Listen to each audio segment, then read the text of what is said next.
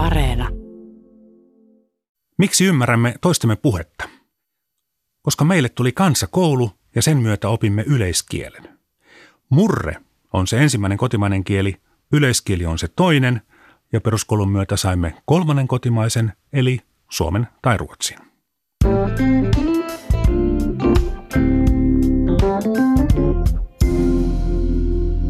Olen Juha Virtanen, tämä on tarinoita taloudesta ja taloushistoriasta. Tänään puhun koulusta ja koulukiistoista. On muuten vähällä, että ruotsi tulisi vain vapaaehtoiseksi kieleksi peruskouluun. Eduskunnan sivistysvaliokunta on sitä mieltä, että suomenkielisille tulee äidinkielen lisäksi vain yksi kieli, ja se on englanti. RKP nostaa äläkän, alkaa poliittinen vääntö, ja ruotsi tulee pakolliseksi. Myöhemmin tätä kutsutaan pakkoruotsiksi. Peruskoulu alkaa ensimmäinen syyskuuta 1972 Lapin läänissä. Lasse Vireen ei ole olympiavoittaja, hän juoksee ensimmäisen kultansa kahta päivää myöhemmin. Suomi siirtyy asteittain peruskouluun alkaen pohjoisesta. Viimeiset kansakoulujen kevätjuhlat pidetään Helsingissä 1977. Peruskoulu synnytetään pitkässä prosessissa. Mitään Yksittäistä päivämäärää sen keksimisestä ei ole. Kouluohjelmakomitea jättää mietintönsä jo 1959. Sitten on kokeiluja, komitea ja toimikunta. Eduskunta sanoo sanottavansa, kuten sen, että Ruotsista ei tule pakollista kieltä. Ja lopulta hallitus tekee päätöksensä. Ja vielä odotetaan pari vuotta ennen kuin uusi koulu, peruskoulu, alkaa. Peruskoulusta on melkein kaikilla oma kanta ja hyvin usealla se on lisäksi jyrkkä. Mutta riitoja on vähemmän kuin sata vuotta aiemmin synnytettäessä kansakoulua. Kaiken peruskouluhistorian kahlamisen jälkeenkin mielessä on edelleen yksi pieni kysymys, miksi peruskoulu perustetaan? Mitkä ovat ne todelliset syyt juhlapuheiden takana? Juhlapuheperustelu, näin vähävaraistenkin perheiden lapset voivat käydä koulua. Tämä voitaisiin hoitaa myös siten, että valtio maksaisi kansakoulun lisäksi myös keskikoulun menot. Ja kyvykkäimmät oppilaathan saavat jo vapaa-oppilaspaikkoja ja stipendejä opiskeluun. Toinen juhlapuheperustelu, näin myös syrjäseutujen lapset voivat käydä kansakoulun lisäksi pidempään koulua. Tämäkin olisi voitu ratkaista perustamalla syrjäseuduille keskikouluja. Voiko yksi syy olla se, että näin varmistetaan lasten oikeus käydä yhdeksänvuotinen koulu.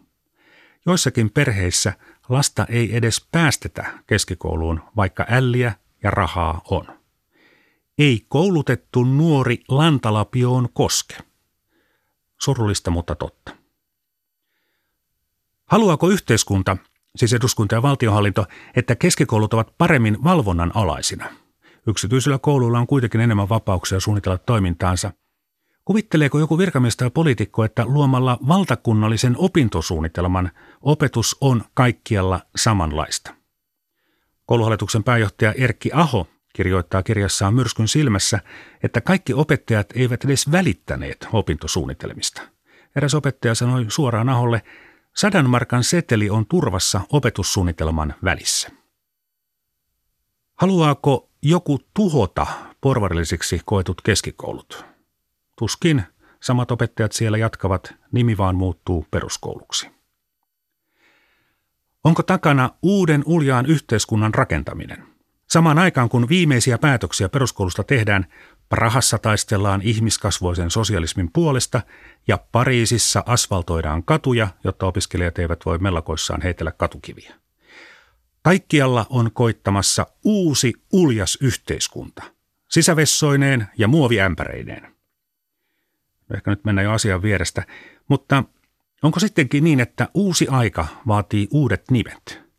Keskikoulu on sanana vanhentunut luokkayhteiskunnan synonyymi, peruskoulu on kuin auringon nousu.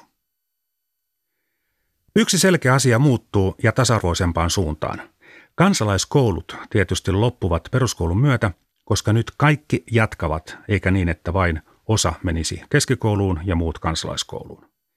Kansakoulusta neljä luokkaa ja oppikoulun ensimmäiset viisi luokkaa, eli keskikoulu pannaan yhteen ja meille tulee peruskoulu. Siinä on aluksi kyllä tasokursseja, mutta niistä luovutaan 80-luvulla. Kaikilla kansalaisilla on oikeus sivistyä ja käydä koulua. Tästä ei ole erimielisyyttä. Porvaripuolella kyllä pelätään tasapäistämistä. Vielä niinkin myöhään kuin 1987 pääministeri Harri Holkeri sanoi, että yritettäessä kouluttaa koko väestö saavuttamattoman korkealle peruskoulutasolle hukataan pienen kansakunnan taloudellisia ja henkisiä voimavaroja toivottomaan yritykseen. Näitä samoja koulutuksen voimavaroja tarvittaisiin kipeästi eri aloilla lahjakkuutensa osoittaneiden kouluttamiseen kansainvälisen huipun tasolle. Vain siten voitaisiin säilyttää Suomen asema kansainvälisen tieteen ja talouden kovassa kilpailussa. Kovaa tekstiä Holkerilta. Kouluhallituksen pääjohtaja Erkki Aho on ihan toista mieltä. Pääministerin puheet ovat arveluttavia, nuoria ei saa koulun toimesta leimata. No opitaanko siellä peruskoulussa? PISA-tutkimukselle kansainvälisiä arvioita on tehty vasta pari vuosikymmentä. Niissä Suomi pärjää, tosin vaihtelevasti. Onko tasa-arvo toteutunut? Lasten kotitausta vaikuttaa koulumenestykseen peruskoulusta huolimatta, mutta olisiko se vielä suurempi ilman peruskoulua? Sitä ei kukaan tiedä. Ylimmän ja alimman sosioekonomisen ryhmän lasten koulumenestysero on huomattava, tosin vielä vähemmän huomattava kuin muissa läntisissä teollisuusmaissa. Voidaan siis sanoa, että on onnistunut, mutta onko tarpeeksi? Entä toteutuuko alueellinen tasa-arvo? Pääkaupunkiseudulla lapset pärjäävät paremmin kuin muualla. Lisäksi heikoimpien ja parhaimpien koulujen erot ovat selvästi kasvaneet. Mutta tämä voi johtua siitäkin, että peruskoulun perusideasta on lipsuttu. Nykyisin saa erikoistua ja suurissa kaupungeissa vain puolet vanhemmista valitsee lapselleen ihan tavallisen luokan lähikoulusta eikä hakeudu tai pakene paremmille apajille.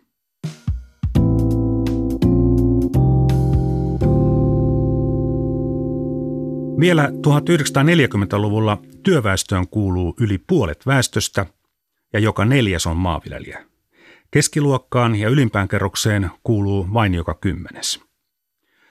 Koulutus on se keino, jolla vähävaraisenkin perheen, ja silloin siis melkein kaikki suomalaiset olivat vähävaraisia, lapsi pystyy pääsemään kiinni turvallisiin ja hyväpalkkaisiin töihin, sisähommiin.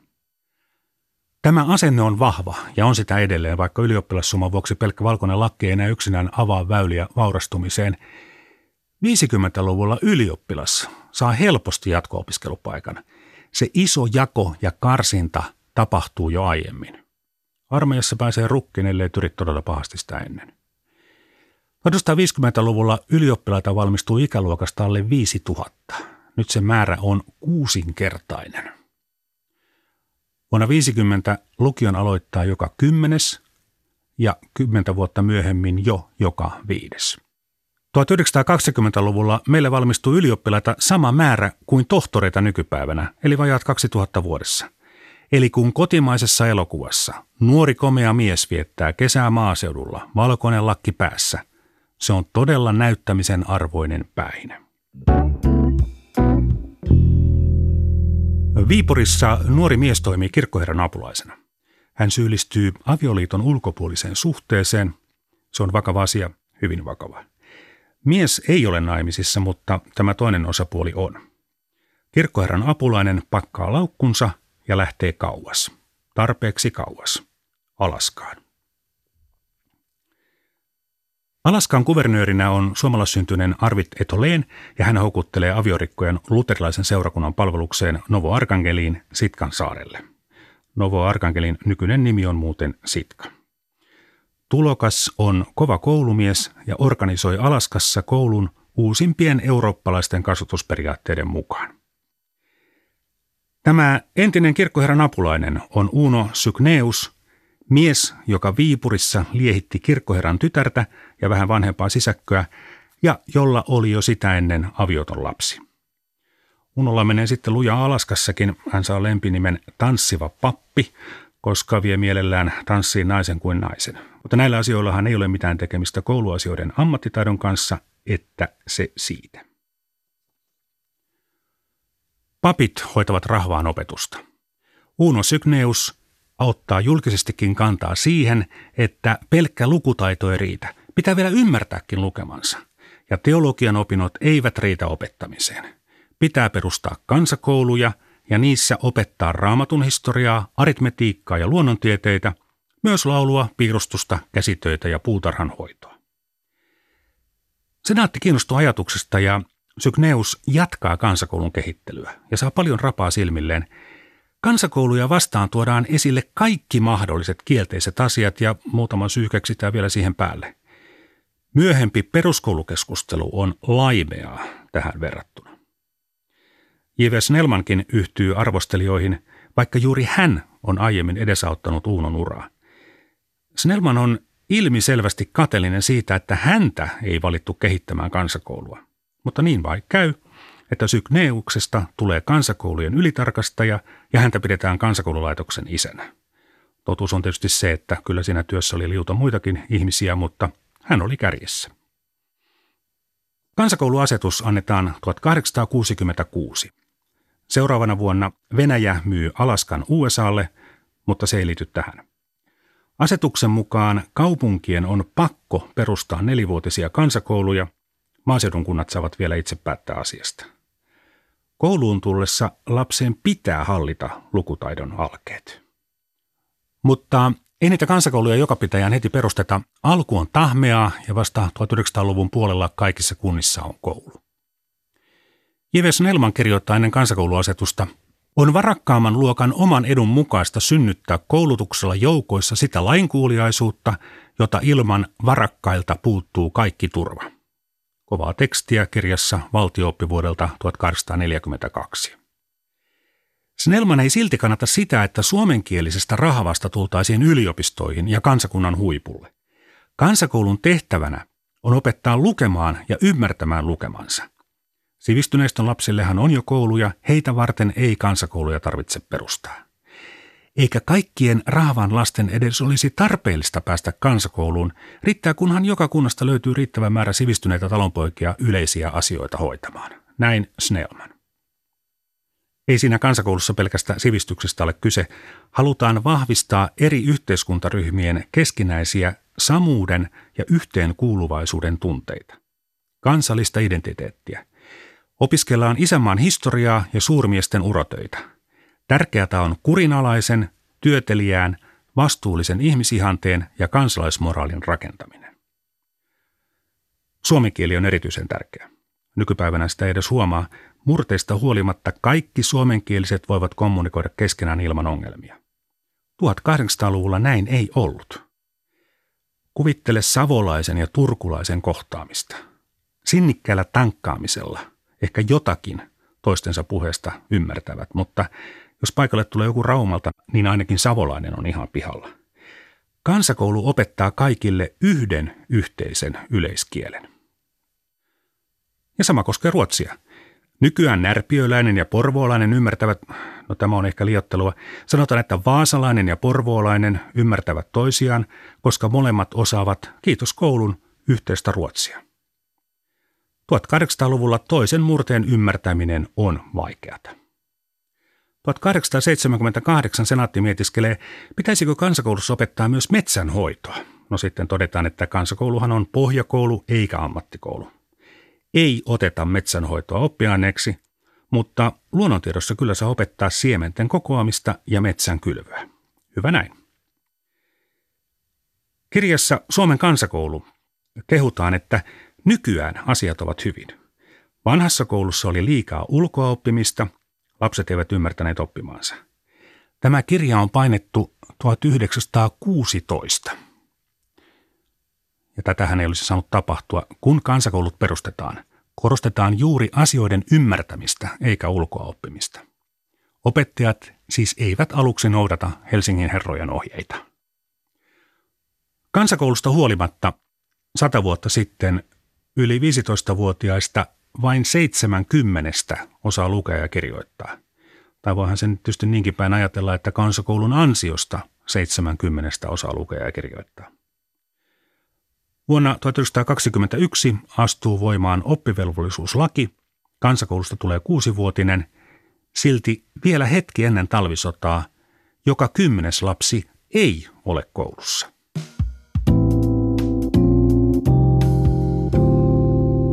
Miksi vallanpitäjät haluavat rahvaan koulun penkille? Motiiveja on monenlaisia. Halutaan torjua toimettomuutta. Kansakoulun käyneille järjestetään jatkoopetusta, erityisesti työväenluokan pojat nähdään epävakaisena väestöryhmänä, jonka vetelehtiminen ja liikuskelu kaduilla herättävät pahennusta. Yksi hurjimmista tarinoista on se, että koulu opettaa lapsia ymmärtämään kellon.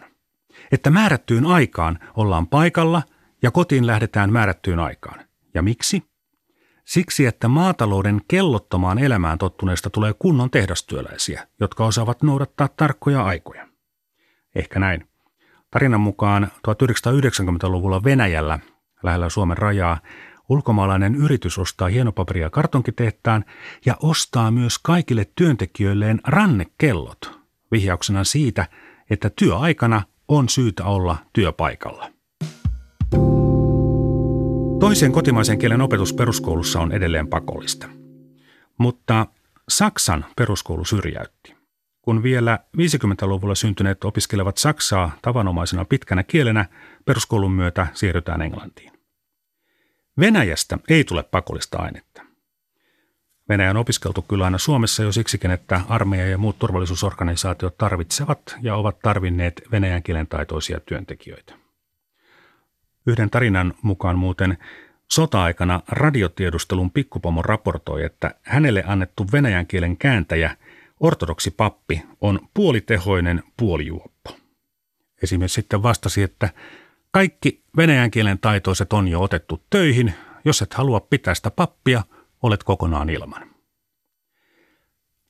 1979 kouluhallituksen pääjohtaja Erkki Aho sohaisee muurahaispesään, kun sanoo Suomen venäjän kielen opettajien yhdistyksen juhlassa, että peruskouluun olisi syytä ottaa pakollinen venäjän kielen alkeiden kurssi. Helsingin Sanomien Kari Suomalaisen piirroksessa minä hahmo toteaa Erkki Aholle, kannatan ehdotustasi lämpimästi. Tähän astihan on osattu pelkkä da. Thank you